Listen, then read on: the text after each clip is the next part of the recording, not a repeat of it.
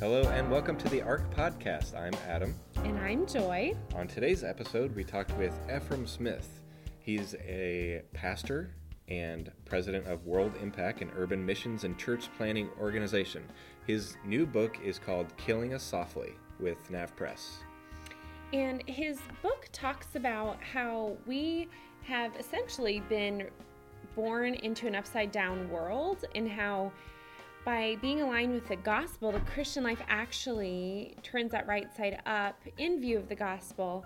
In view of the world, it's upside down. So he talks about finding your identity and your worth um, based on the message of the gospel. Yeah, it was a great conversation. We got to learn about his life, um, his time as a pastor, and his, the ministry he works for. And we also snuck in a conversation about Marvel Comics. So we hope you enjoy it. Uh, if you want to learn more about the book, you can go to killingusoftlybook.com or visit navpress.com.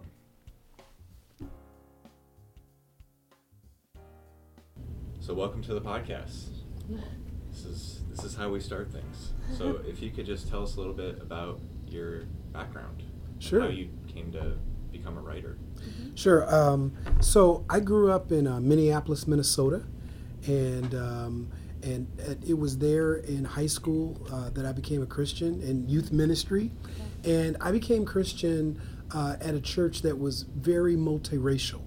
Uh, I, I grew up going to church with my mother growing up in a predominantly black church, but then there was also a church in my neighborhood that had a really cool youth ministry, and over time the church just became more and more diverse.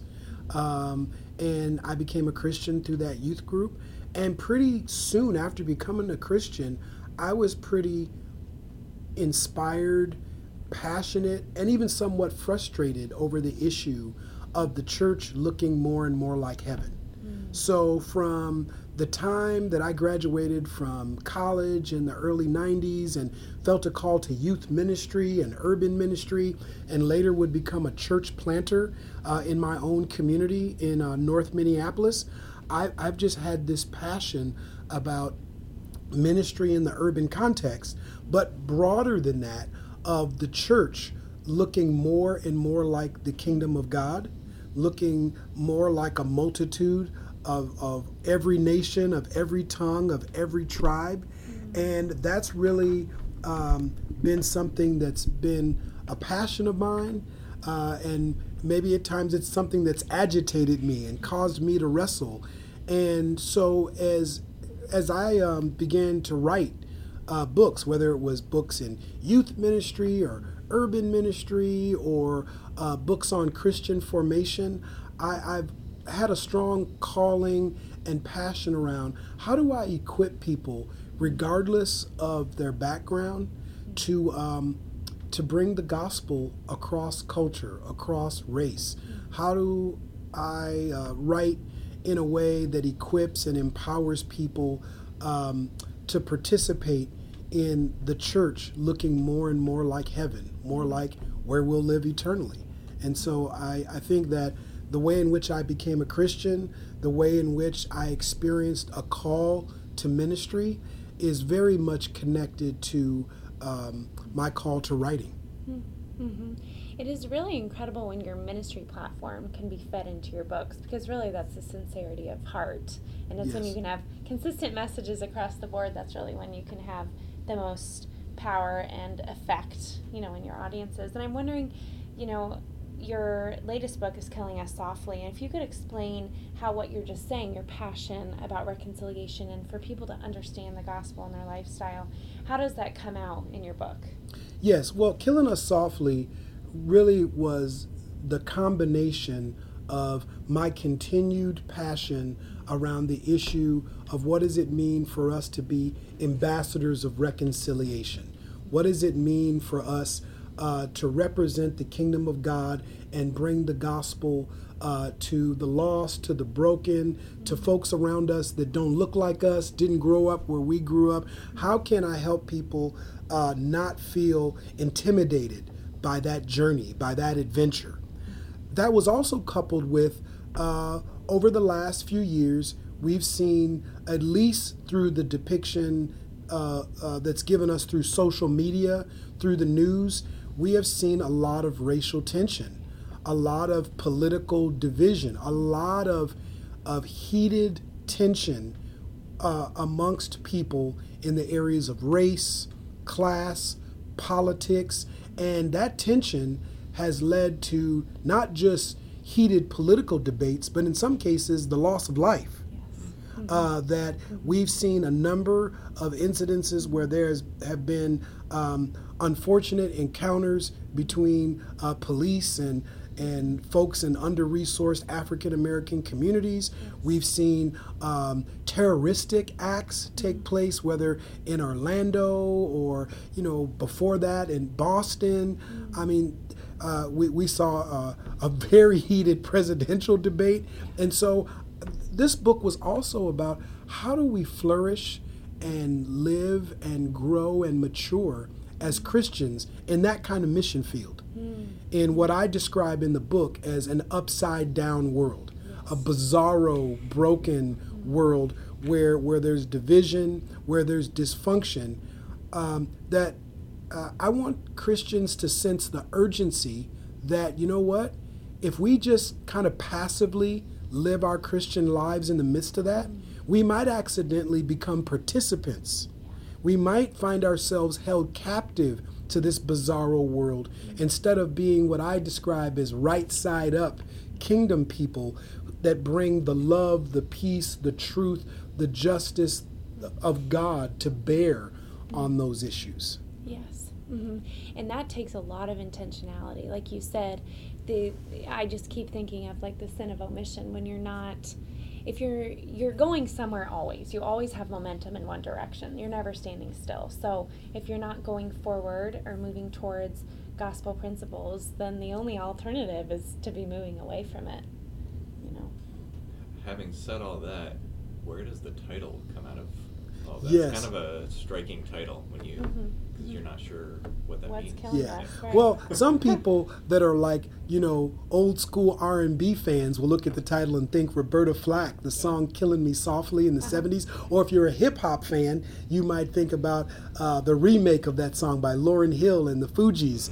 Uh, but really, the whole notion of killing us softly goes uh, way back before uh, a song written by Roberta Flack. It goes back before, uh, you know, uh, a hip hop song in the 80s. Really, uh, what what Killing Us Softly goes back to is the principle, the biblical principle of dying to self. Mm. It, it, goes back to uh, the biblical foundation of how do we decrease that God might increase. Mm. Uh, and so the, the whole notion of allowing God to lovingly kill things within us uh, goes back further than an R&B song, even though I thought that was a nice little twist. I like it. So, Efrem, when we want to understand what it's like to live as a right side up, is that how you say it? Yes. Right side up Christian in an upside down, bizarro world. Um, what part does discipleship play in that? Because obviously we're in a community as believers and we need to be unified in one purpose and mission for us to be able to stand.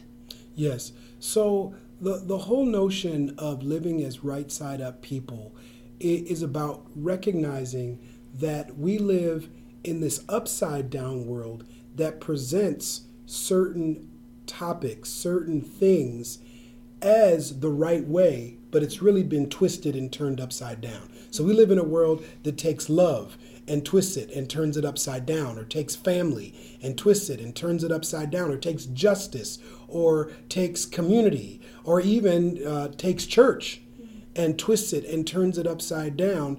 And so I'm trying to, in the book, help people get back to the understanding of to be Christian is to live cross culturally, it's to forge a new culture, a kingdom culture.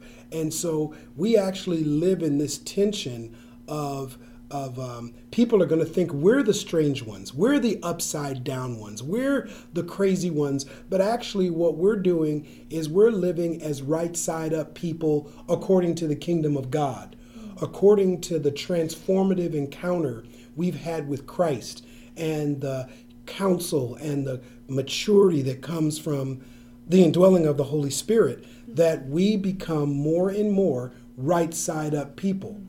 But to become those right side up people, we have to be willing to die.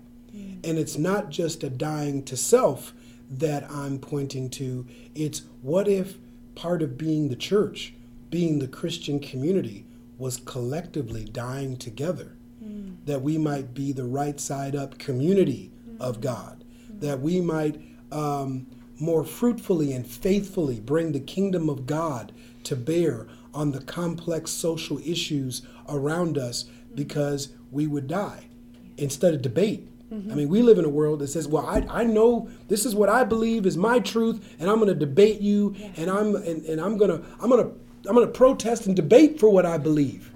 And you know what? There are times when, you know, that's probably the right approach, but but the Christian should be known more not for our debate and our defense, but of our willingness to die for the sake of the kingdom of God, to die that I might bear the burdens of my brothers and sisters that are oppressed or downtrodden or far off from God's love and God's transformation. Am I willing to die for the people that normally I would judge and criticize?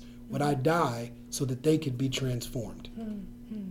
That's really well said, Efrem. And I'm wondering, as a pastor, how do you motivate your community, your congregation to do that? Because that is not any. First, you probably model it, but how do you get the group to follow what you really believe is true? Well, you know, I'm, I'm very fortunate to be a part of uh, a very multiracial, multi ethnic urban congregation in Sacramento called uh, Bayside Midtown. And so, you know, one of the ways that we're able to model this at Bayside Midtown is because it's connected to uh, what I would see as the great asset of being Bayside Midtown, but also the great liability, and that's that we're so ethnically diverse. Yes. Because we're a multiracial church, we're a multi ethnic church, there's something cool and wonderful about that, but then there's something very challenging about having people in the same space, in the same faith community, that aren't on the same page politically, that didn't grow up, that, you know, they may say something that where they grew up, that's an affirmation. But if they say it to somebody that doesn't look like them, that didn't grow up there, it's offensive. So, how do, do you model that in that kind of environment? Well, one is because the staff at Bayside Midtown is multiracial and diverse. You know, I'm, I'm actually able to model this being president of World Impact, uh, an urban missions organization, because our staff is multi ethnic and multiracial. Uh, and for 40 plus years, uh, the urban missionaries uh, at World Impact uh, have been in the trenches. You know, over time, there's been this army of urban missionaries, and even though it began as an all-white army, it grew over time to be a multi-ethnic, diverse army of white and black and Asian and Latino and Latina. And so um, I'm fortunate that I'm a part of a missions organization that wrestles through this and that I have a church home that is, is committed to this. But I don't know how you sustain a, an intentional, Christ centered, multi ethnic, diverse ministry without being willing to die, Yes. being willing to sacrifice, being willing to say, you know, there are some things that that I have held dear for a long time, but maybe in in this community of discovering my brothers and sisters across ethnicity, across race, across mm. class, across urban, suburban, I discover that some of the things I've been holding on for dear life are actually things that if I would die to, we can all discover Christ more fully. Mm-hmm. Mm-hmm. Mm-hmm. So, um, mm. who do you who do you think this book is mostly for, or did you have a, a certain audience in mind when you're writing it, or, or is it just for all Christians? Yeah, I mean, my hope is that it's it's for all Christians and it has a broad reach. Uh, you know, I didn't think so much when I was writing it who it was for, as much as I thought about how it could equip and empower whoever would read it.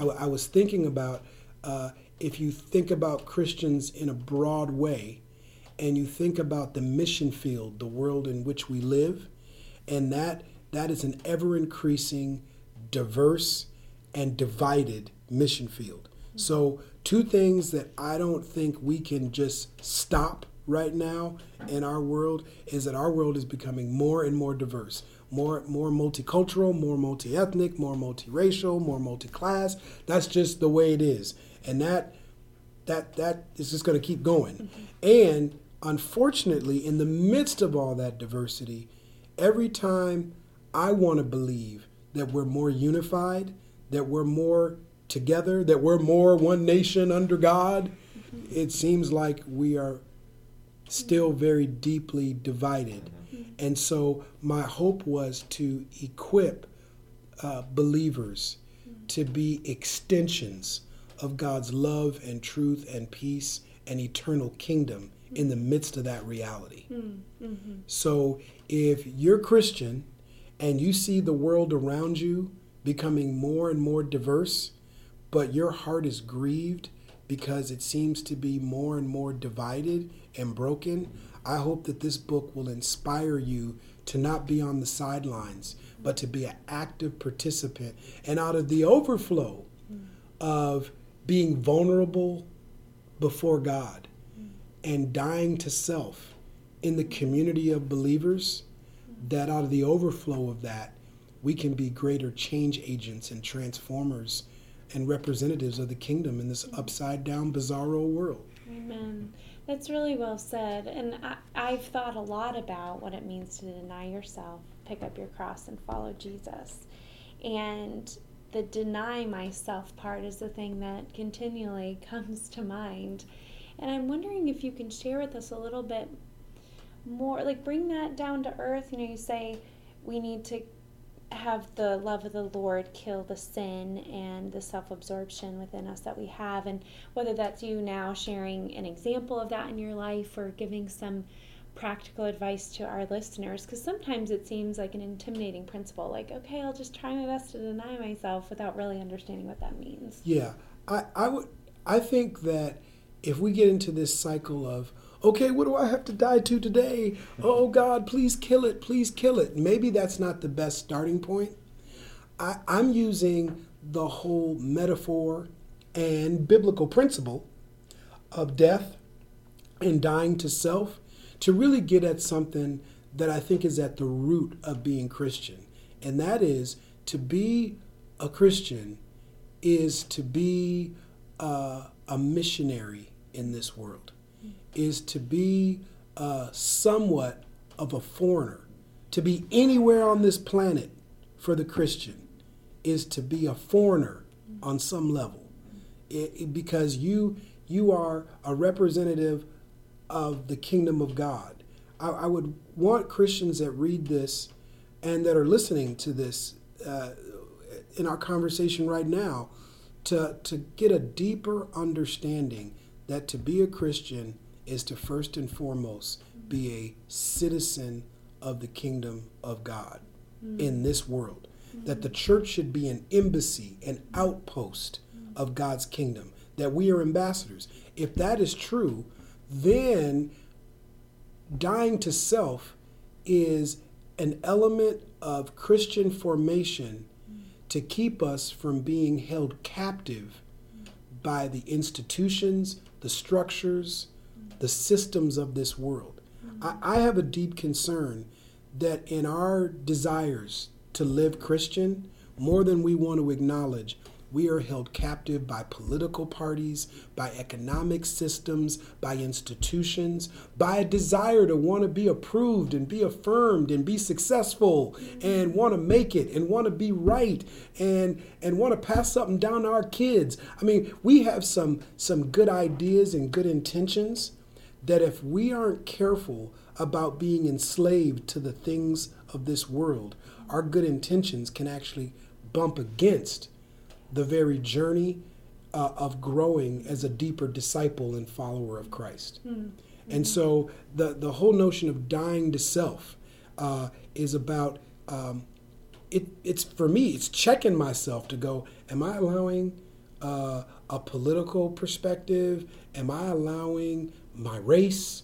Am I allowing um, things that I believe since I was a kid? Have, am I allowing good intentions and good ideas to actually cause me to be more connected, which could lead to captivity to the structures, systems, institutions, ideologies of this world, over and against uh, being sold out as a citizen of God's kingdom and knowing that God has put all of us. We think that missionaries are just people that the church sends to another country or that a suburban church sends to the inner city. Mm-hmm. I think every Christian is a missionary on this mm-hmm. planet, That's right.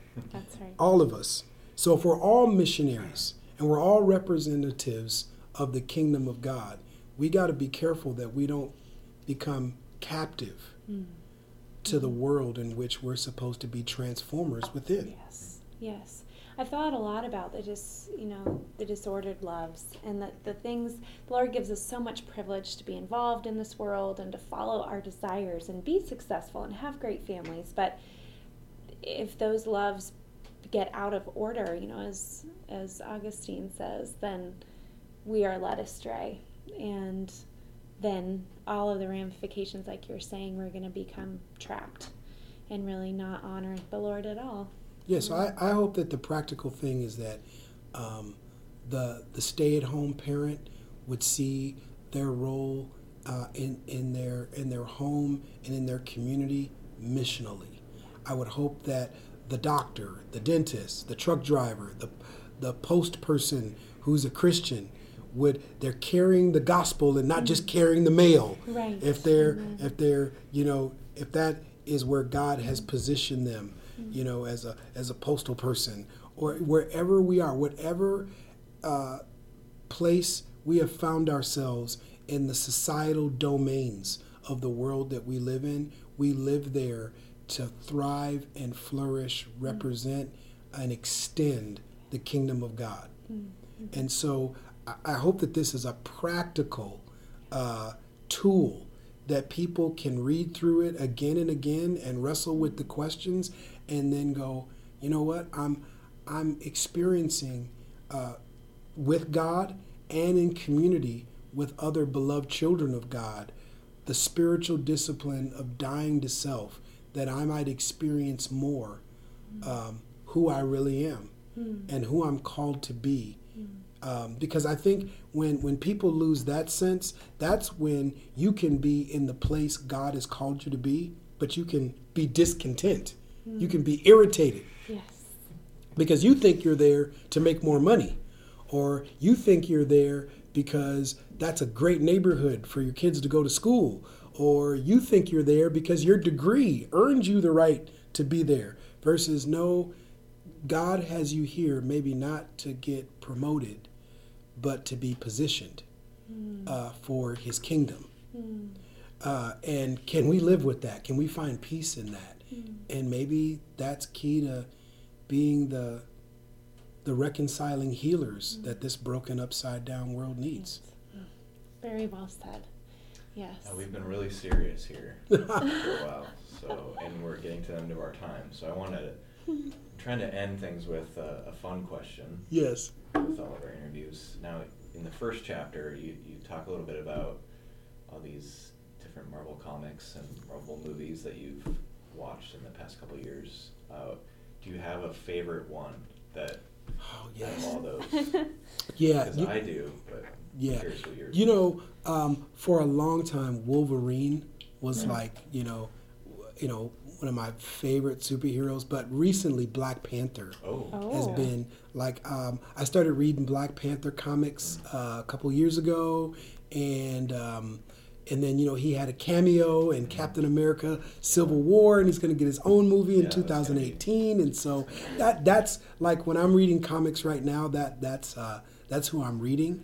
Um, but it's it's hard for me to pick one because I'm just I'm just a comic freak. Yeah, it's Well, I'm a Jesus freak too, but Of you course, know, of course, of course. but but I'm I'm a fool for comics. Yes. yeah, I was always a Spider-Man guy. Oh, yeah. I subscribed for a while, but more recently, I I'm not a fan of Hawkeye in the movies, but I like Hawkeye in the comics. Oh, yeah, better. yeah, But yeah. That's, that's just where I am. Yeah. So we going around the table talking about our You know, I, I favorite don't superheroes. know if now? I can answer that question. I'll just go with your And Net- answers. uh, and not to keep this conversation going, but Netflix and uh, I forget it's the CW. They've been doing those TV shows. Oh too. yeah, yeah, yeah. I mean, it's it's it's a if you're if you're a comics fan, a superhero fan, you know, it, it it's a great time. I mean, I I love reading comics and watching superhero uh, movies and television series because at the at the root of it is good, evil, and calling.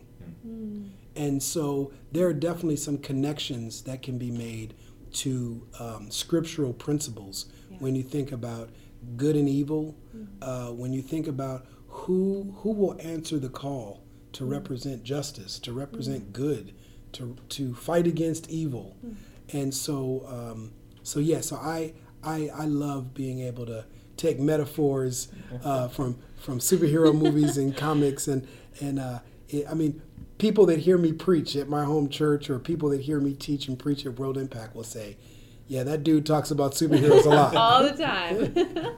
And, I don't- Absolutely. and uh, to bring up Netflix again, I don't know if you ever saw the show Stranger Things, I haven't seen that one. but uh, when you were talking about the upside down world in the show Stranger Things, there's this other dimension where the monster comes from. They call it the upside down, and it looks exactly like our world, but everything's dark and cold and dingy and Oh, broken. goodness. So it's like a perfect. Yeah. Metaphor for- Yeah, and you've given me permission to about. dive more into Netflix now. Yeah, Thank there you. I you appreciate go. that. For for you know for for uh, you know ministry purposes. Right, yeah, Sure. exactly. Solely. Yeah. Maybe even put that on your taxes as a write-off. That's right. That's right. yeah.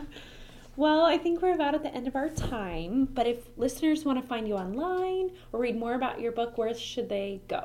Yeah, I mean, I would encourage people. There, there is a, a new website that's launched, killingusoftlybook.com. Uh-huh. And so I would encourage people to go there. I would also encourage people to go to our World Impact website because uh, at worldimpact.org, there's a page on there that talks about me and uh, book resources, and we'll be talking a lot about this particular one. And so, um, You have a blog on there. yeah, yeah, and I, I blog on there. You know, follow me on Twitter, on Facebook. Uh, so uh, please um, uh, connect to me that way, and I really hope that this book will be a significant blessing. Mm-hmm. Great. Well, thank you so much for Thank you. time to talk to We really Oh, appreciate thank it. Mm-hmm. Thank you, thank you.